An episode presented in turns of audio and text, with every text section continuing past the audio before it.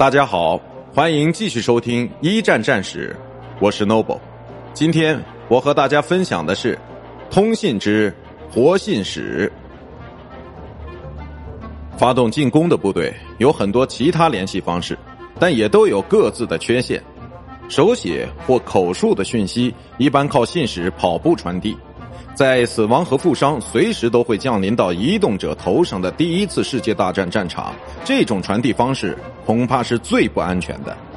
讯息很有可能随着信使的死亡而半路消失，而这种方式相比电话来说也慢了很多。如果信使失踪，将军们更不知道要向谁去问罪，而使用信鸽的效果相对好一些。但这种信使在大炮炸弹面前也仍然过于脆弱了。一九一六年凡尔登战役时，镇守沃克斯要塞的法军部队就曾将信鸽作为重要的通信兵。这些信鸽死后，还以其勇敢获得了法国的最高荣誉。